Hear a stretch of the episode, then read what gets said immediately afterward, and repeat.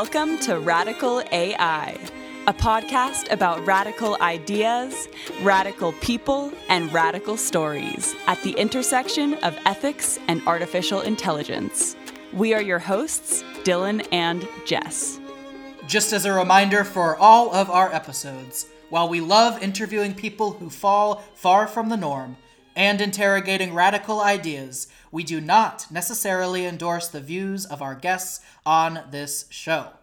In this episode, we interview Dr. Sarah Myers West, who is a postdoctoral researcher at the AI Now Institute. Her research centers on the critical study of technology and culture, with an emphasis on historical and ethnographic methods. She is currently working on a project that addresses the politics of diversity and inclusion in technological communities by exploring the nexus of artificial intelligence, gender, and intersectionality. Dr. West received her doctoral degree from the Annenberg School for Communication and Journalism at the University of Southern California in 2018, where her dissertation examined the cultural history and politics of encryption technologies from the 1960s to the present day.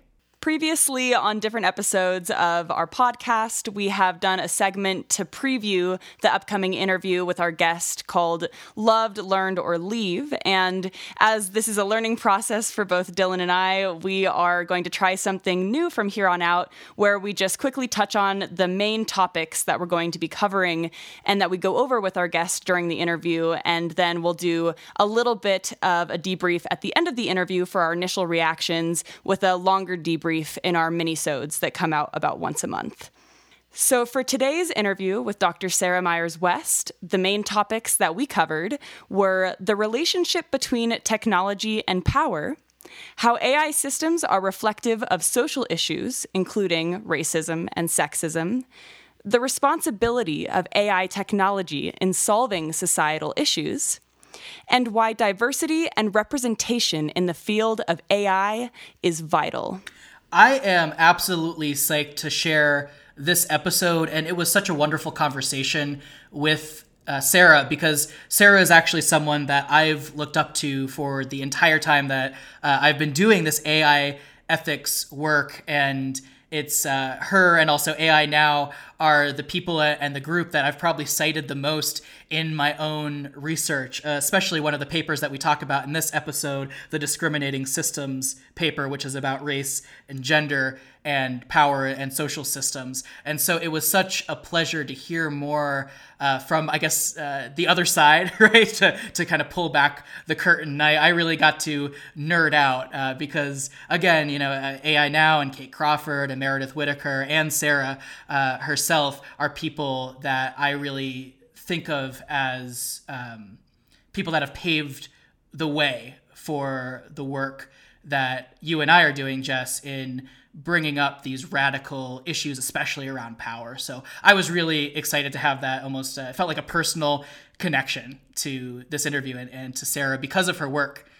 Yeah, I definitely also have a bit of a soft spot for Sarah and for AI now because as I was beginning to develop my career in AI ethics and deciding whether or not I wanted to even go to grad school, they played a very big role in my decision to to go into this field.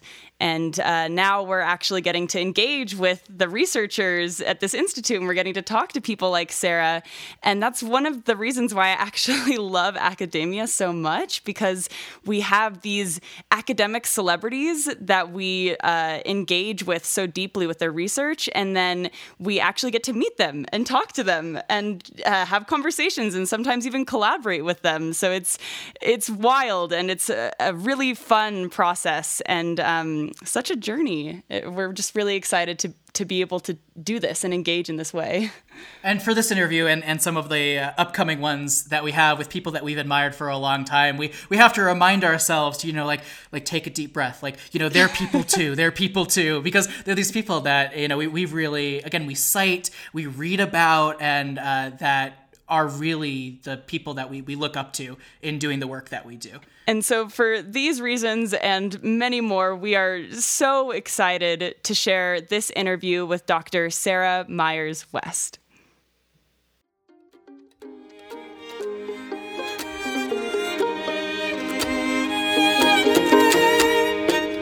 Thank you so much, Sarah, for coming and joining us on the show today. And before we get started, we just want to get to know a little bit about you, not only as a researcher, but just your journey throughout life and what has brought you to where you are today. So, if you do us the pleasure, we would love to hear your story and a little bit of your background. Sure. Um, well, first off, it's really lovely to speak with both of you, um, and I'm excited about what you're doing here with the Radical AI podcast. So I've been looking forward to this conversation. Um, so, right now, I am a researcher at the AI Now Institute, where I'm studying the dynamics of gender, race, and power in artificial intelligence. Um, so, my background is mostly in cultural studies and science and technology studies, which basically what that means is I approach my work by looking at the broader cultural and social factors that are shaping the ways that technologies are influencing our lives. But I also attend to the material dimensions of how technological systems are built, how their politics might materialize in infrastructure. Um, and I have always been inclined to history, to trying to understand um, how the past uh, is reflected in our present. Um, and so I use a combination of history and ethnography um, to try and study the dynamics of how um, technologies are produced. Um, so, kind of reading our present conditions against the grain of the past, and especially in the current moment. Um, really looking for moments where things might have been otherwise and what we can learn from them. So for yourself, is this has this always been uh, kind of your research identity like as a child where you're like i'm going to work for ai now at some point. It doesn't exist yet but that's what i'm going to do. I mean i've always been really um, really interested in science and technology from like a really a really young age. Um, it's so funny.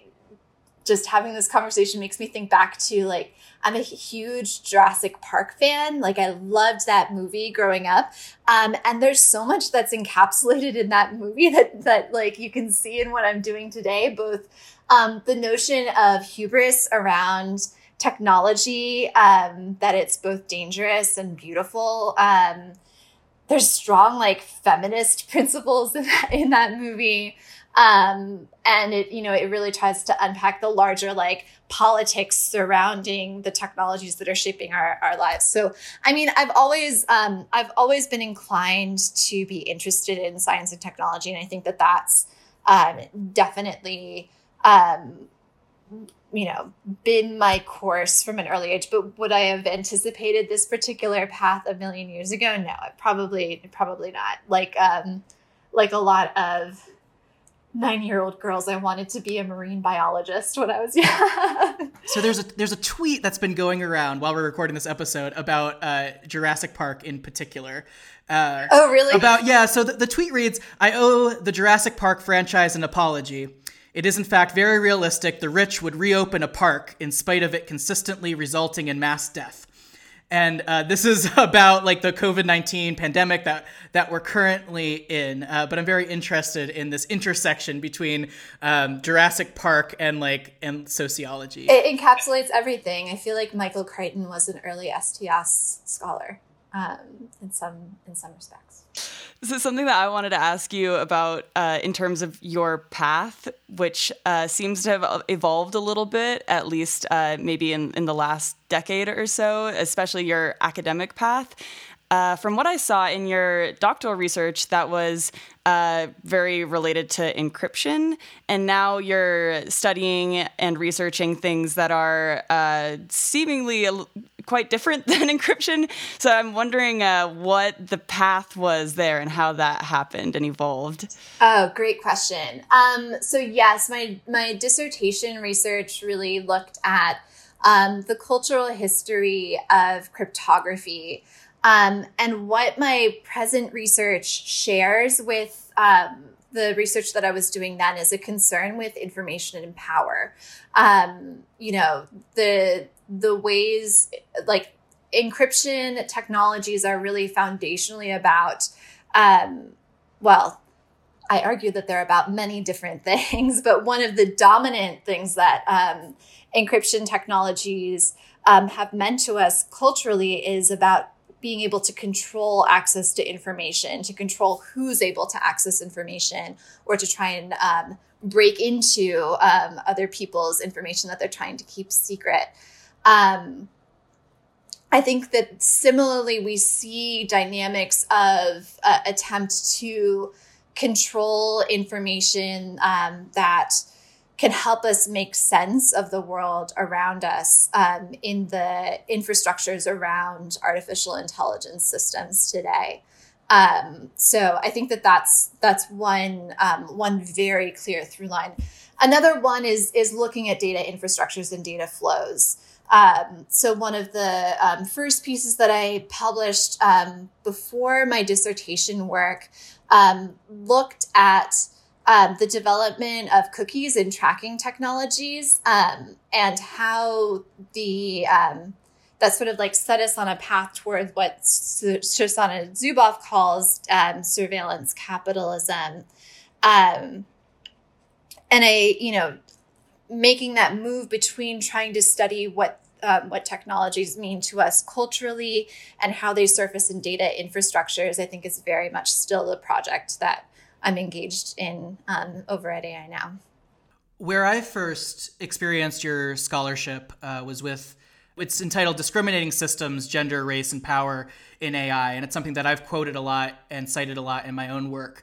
Um, and I'm wondering if we could just start at the beginning. Uh, so, what are these discriminating systems, and what do gender, race, and power have to do with artificial intelligence?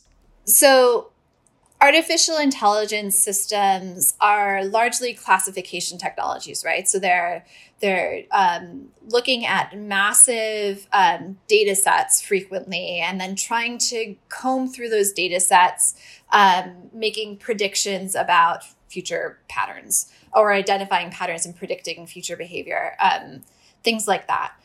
Um, and so, what they do, because these data sets are largely reflective of, of wider social conditions, is that they reflect and they amplify existing forms of social inequality.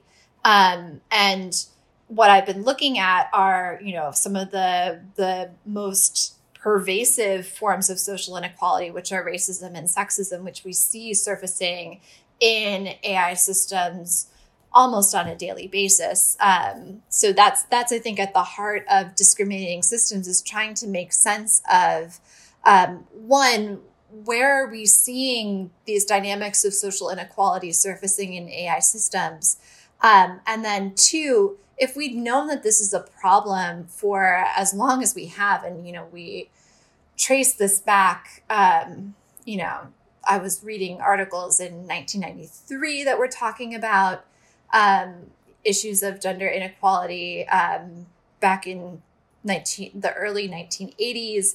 Um, grad students at MIT were putting together reports outlining issues of discrimination in um, at the at CSAIL.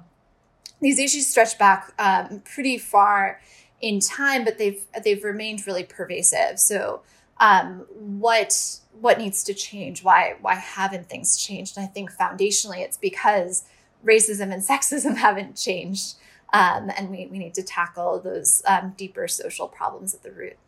Do you think that since these social issues like sexism and discrimination, racism, they are so deeply embedded into some of our computing technologies, especially artificial intelligence, do you think that it's the responsibility of these technologies and these underlying AI algorithms to just stop the perpetuation of those social issues? Or do you think that it's their responsibility to try and fix them and solve them entirely? And is that even possible? Yeah, that's a it's it's a big question. Um well, one, I would be wary of situating both the problem and the solution solely in technology. Um, or, you know, even the, one step further and saying, you know, this is a problem of bad engineers who are doing bad things with technology. Um, there are cases where that might be true, but it's all we also know that it's a much more complex and pervasive problem than that. Um, so I think that one, this is a reason why we need social science and humanistic scholarship, um, of which there, you know, there now is a, a substantial amount of work, um, but work that needs to be attended and listened to.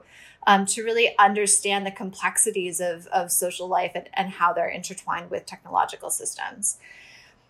Now, the second part is you know do we turn to technology to do we need to fix it in the technology and here's where i think we need to be really careful um, and it's important to look at the larger dynamics of power and how technological systems are imbricated in power structures because um, there is a risk that by f- trying to fix the technology you can actually exacerbate the underlying social problem. So let's say we have a biased facial recognition system.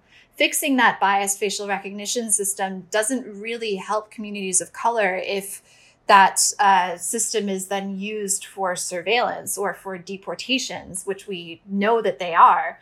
Um, and so I think it's important to attend to like the much wider dynamics from the development of a technological system to its material dimensions to how is it being used in the world and in what context um, in order to really get at the heart of that question one thing that i've heard as a pushback to my own work in the humanities commenting on the work of technology and especially bringing that discussion of power uh, into that discussion in general is that technology has nothing to do with power right? Technology has nothing to do with society. It's just it's totally objective. Uh, and I'm curious from your perspective how you would address those uh, critiques or, or challenges.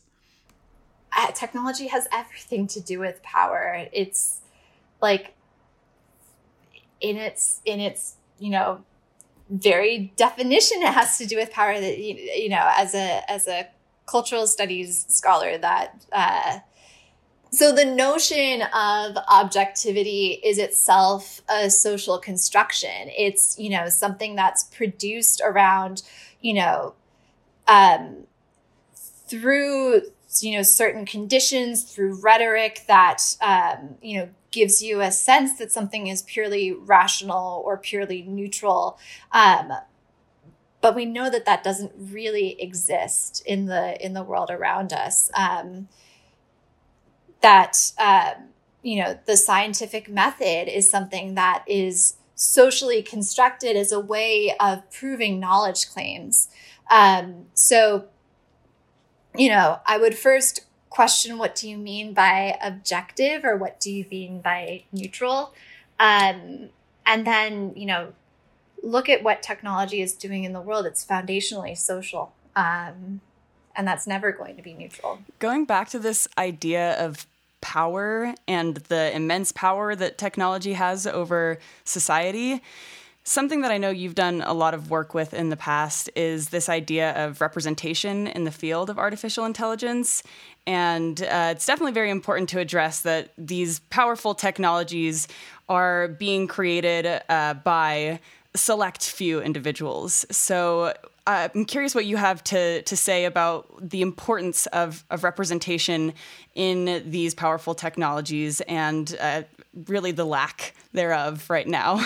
it's pretty bad um, in terms of you know the dynamics of representation in the field of artificial intelligence, um, and worse, it's been bad for decades. Um, so when we were doing the research for discriminating systems, I pulled as much data as I could possibly find on, um, you know, what is the state of representation in artificial intelligence. Um, we found things like, you know, 18% of authors at the leading artificial intelligence conferences are women. Over 80% of AI professors are male. Um, another study uh, looked at um, awards given by um, you know leading AI conferences and the Conference on Vision and Pattern Recognition, which is the leading computer vi- computer vision conference, has never given given an award to a woman in over a decade. Um, NeurIPS has only given three percent of its awards to women over the past decade. Um, we, you know, for a variety of reasons, we don't really have good um, data on racial diversity in the field of AI, but the um, the statistics that we have suggest that it looks even worse. Um, the uh, the machine vision researcher and uh, co-founder of Black in AI, Timnit Gebru, found um, the first time that she went to NeurIPS, which I think was in 2016. Um, she was one of six Black people in the audience out of about 8,500 attendees. Um, it's just, it's astonishing. Um, so the data that we have suggests that representation in the field um, is pretty darn bad.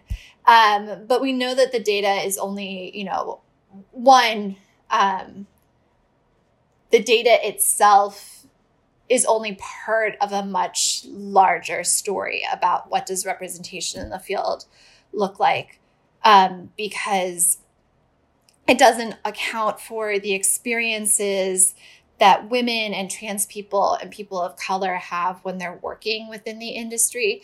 Um, and we know that um, discrimination and harassment are rampant at all of the leading companies um, that uh, are working in the field of AI right now.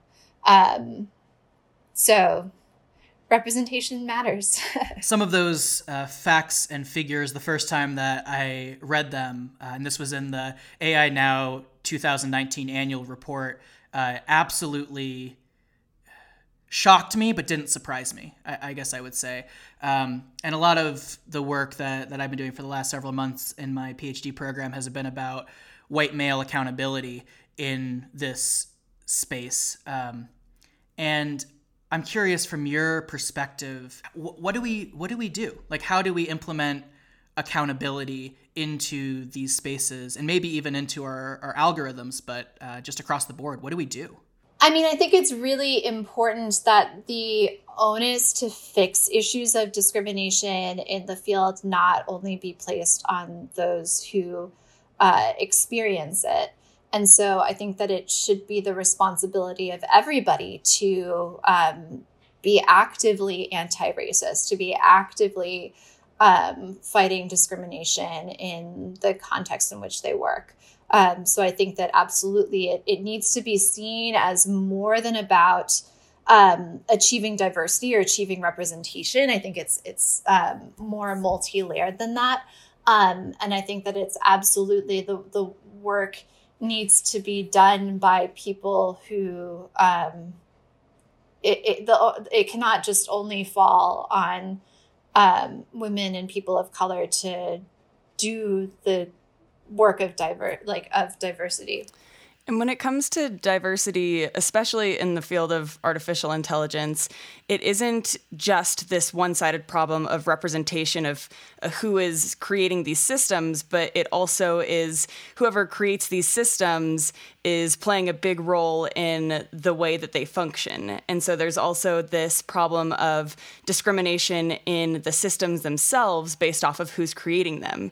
So, uh, how have you seen that show up in your work? And how does diversity and representation in the creators of these systems reflect in the implementation of the systems themselves?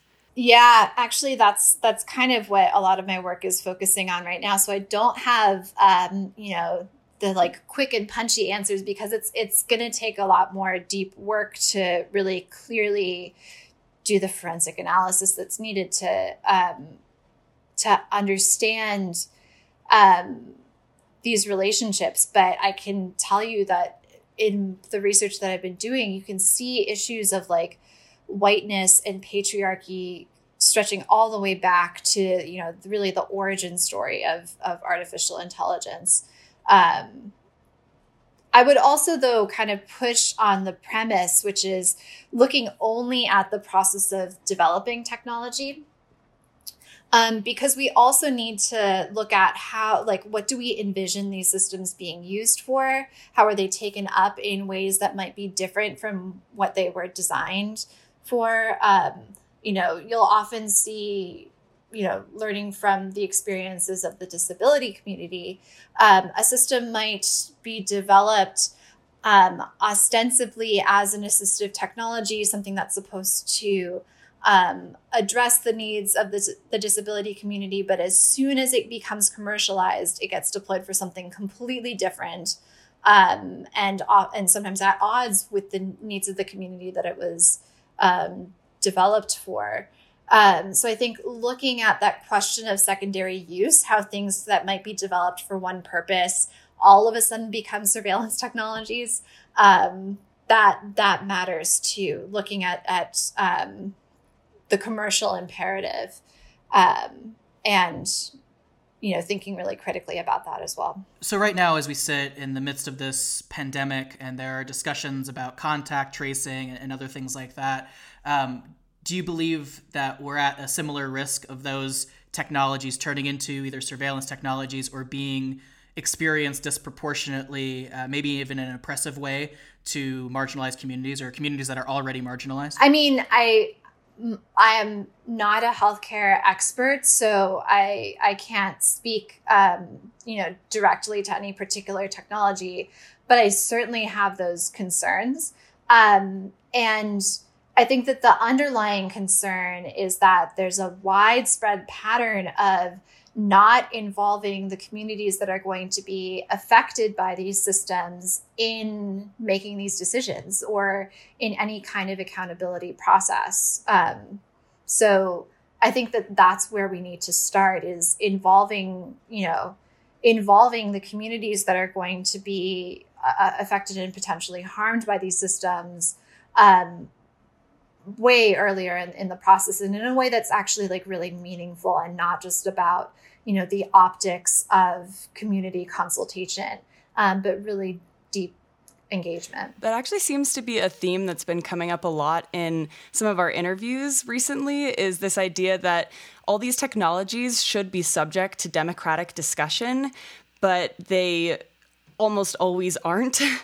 so, do you know of a way that we could try to encourage large tech companies or the creators of these technologies, especially proprietary technologies, how do we get everyone in on the conversation in these communities that are being impacted by the technology? What can we do to think about uh, those who who need to and should be a part of the conversation when it comes to designing and creating these systems? I mean, just the question of what are like, what is a community? Um, what are the communities that are going to be most affected? Like, these are really hard and complex questions in in some respects, and um, I think one is resources. Um, you know, making sure that you not only provide resources to identifying the problem, but creating the resources necessary to enable people to engage. You know, paying people for their time, having a travel budget that can fly people out to like meaningfully participate in in processes.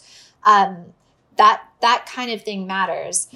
Um, but secondly, I just you know, based on past behavior, I'm I'm not necessarily convinced that.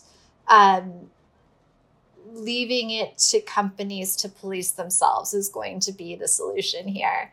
Um, I think we can see what the incentive structures lead towards. Um, and so I think that there's going to be an important role for um, external accountability, whether that's, um, you know, regulation or whether that's you know protest movements and organizing um, which we both of which we see happening um, much more actively over the past year year and a half that's one of the things i really appreciate about uh, AI Now and and uh, Kate Crawford and, and, Meredith Whittaker and all that is that you all are, are seated, seated at this intersection between like the academy, the industry, and like policy and regulation. And I'm wondering if you have any thoughts about how those different domains can work together towards creating a, a more equitable, um, I guess, reality for technology and AI technology out in the world. So I'll I'll only speak on my personal in my personal capacity um, and not on behalf of um, anyone else at, at, AI Now necessarily, but um, I think that the the strongest um, form of advocacy is advocacy that's rooted in evidence. Um, and so, what I'm really keen to do in my own work is to do really rigorous research that points toward, um, you know, social problems that need addressing or points, you know, where appropriate, because some of these problems won't have solutions. Um, but where there are solutions, you know, I, I want to be doing the work um, that provides the evidence basis for them. Um, so I think that there is an intersection between doing really solid research as the foundation um, and then orienting that research toward um, social justice goals um, that is i think at the core of, of all the work that i'm doing and that i think a lot of my colleagues are doing at ai now. Yeah and, and part of what i think um, is amazing what you bring to this is a humanities perspective. Um, and i'm curious your thoughts on what role the humanities has to play. You've talked a little bit about this but i was wondering if you could put a finer point on it. What does that have uh, what role do, do the humanities i guess what perspective can the humanities bring to these questions of technology ethics? I mean, I think that the humanities play a really important role in helping us to understand the underlying human conditions in which we're we're living in that um, enable us to provide a larger context and to understand um, the role of ideas to expand our imaginary through art. Um, you know, they're they're important lenses that honestly if you look back through the history of artificial intelligence they used to be much more at the core of the field it's you know artificial intelligence has grown into a field that is much more narrowly technical um, over time but it's not necessarily uh, how the field was always constructed historically. And so um, I think that there's room to recapture some of that space of possibility. And something that Dylan and I do for every interview as a part of this project and this journey that we're on as we're trying to define what radical AI really is and also what, what the word radical really is is we would love uh, if you could tell us in your perspective what you think that the word radical means to you and then also in an effort to try to uplift more uh, diverse ideas if you could explain a bit about what you think about you and your story or maybe your research interests are particularly radical in this field. To me the word radical is foundationally about social transformation um, it's about creating the conditions for foundational social and political change um, and and transformation that leads towards um, equity and towards justice. Um, so, in that sense, all of the work that I do is is deeply radical because it's oriented around um, around causes of, of justice. Now, in another sense, I don't want any of my work to be seen as radical if radical is understood as like extreme. Um, I want social change, um, social transformation to feel um, common sense, to feel necessary, to feel urgent. Um, and so I would not probably not situate my work as necessarily radical in that more conventional definition. Um, but in its transformational politics, um, that's that's sort of at, at, at my core. Absolutely. I'm I'm curious if uh, maybe even just to take yourself as an example, like from where you are now, if you were looking back at yourself as a, a, younger child watching Jurassic Park and one day having this wonderful career in AI ethics, uh, what advice you might give uh, that child, and by extension, especially younger women who are embarking in this field? I think probably three things. One is to develop and hold tight to a set of core values and principles um, to develop that that core sense of self and what you believe in. Um, two is is to not ever be held back particularly if you have an interest in working um, in science and technology to not ever be held back by you know the policing around expertise because we know historically particularly for women particularly for people of color um, that expertise is defined against identity. Um, it's it's it's shaped more by the identity of the the worker than about the content of the of the work. Um, so um, so I, I think that that that would be um, that would be number two. Um, and then number three i think would be just to really read widely and broadly um, as a as a means of experiencing um, you know the wider scope of humanity um, around you um, as much as possible. Great. And as we reach the end of this interview, Sarah, is there a place where our listeners, if they were interested in engaging a little bit more with your work, a place where they could go to find out more about what you do?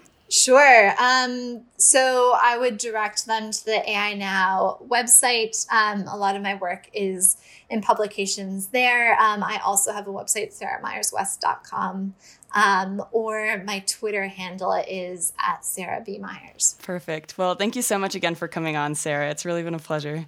Thank you. Thank you so much for the, the great conversation.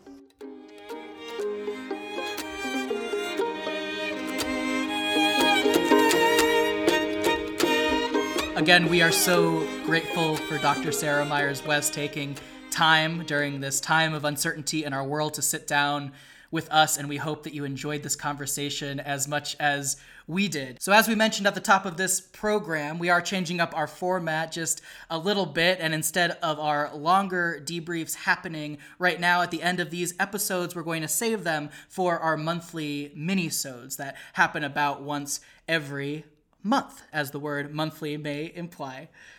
For right now, though, we do want to debrief just a little bit and give our first reaction because, as some of you know, we actually record these pretty soon after we record the interview. So, we're going to give our first reaction to this episode, to this conversation, and then perhaps add some sort of follow up research question that we may be bringing with us out into the world from this interview. So, Jess, what was your first reaction to our conversation with Sarah? So, my immediate takeaway and reaction from this conversation, maybe it was just because it's something that we talked about near the end of the interview, was Sarah's definition of radical. I think it was just really spot on in terms of something that you and I have been discussing quite a bit lately, Dylan, that we are trying to walk this fine line between figuring out what uh, radical has conventionally meant, which people typically think of as something like extreme, like Sarah was saying, and then what we are trying to turn radical into, which is uh, taking these ideas that people shy away from and making them more the norm. And I love that Sarah mentioned that she doesn't want her research to be viewed as radical, but that uh, things like social transformation should feel like common sense. I think that's so spot on.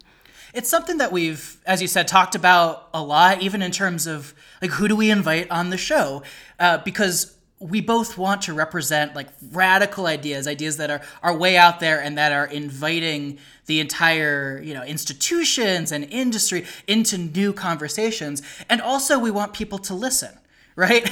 And uh, I know from various parts of my own work that when you go too extreme or too out of someone's comfort zone, they stop listening.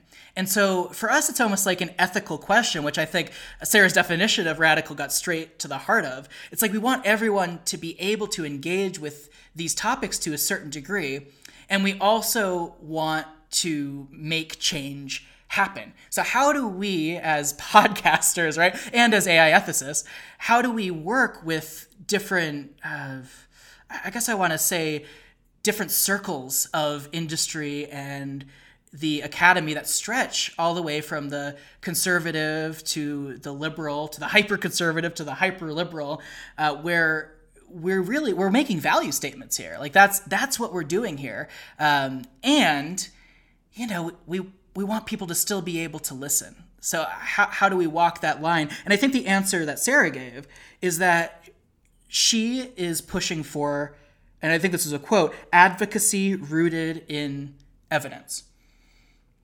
And maybe that's a little tough for us right now, where we're living in a world where politically sometimes we talk about fake news and even truth and facts are um, being rallied against in, in certain public sectors. But I think that if we can ground our concept of radicality in inviting new conversations while also providing adv- advocacy rooted in evidence, then, then I think we're doing our job. And that's something that hopefully we can continue to do going forward as we interview people who fall near and far from the norm and represent so many different uh, ideologies and values.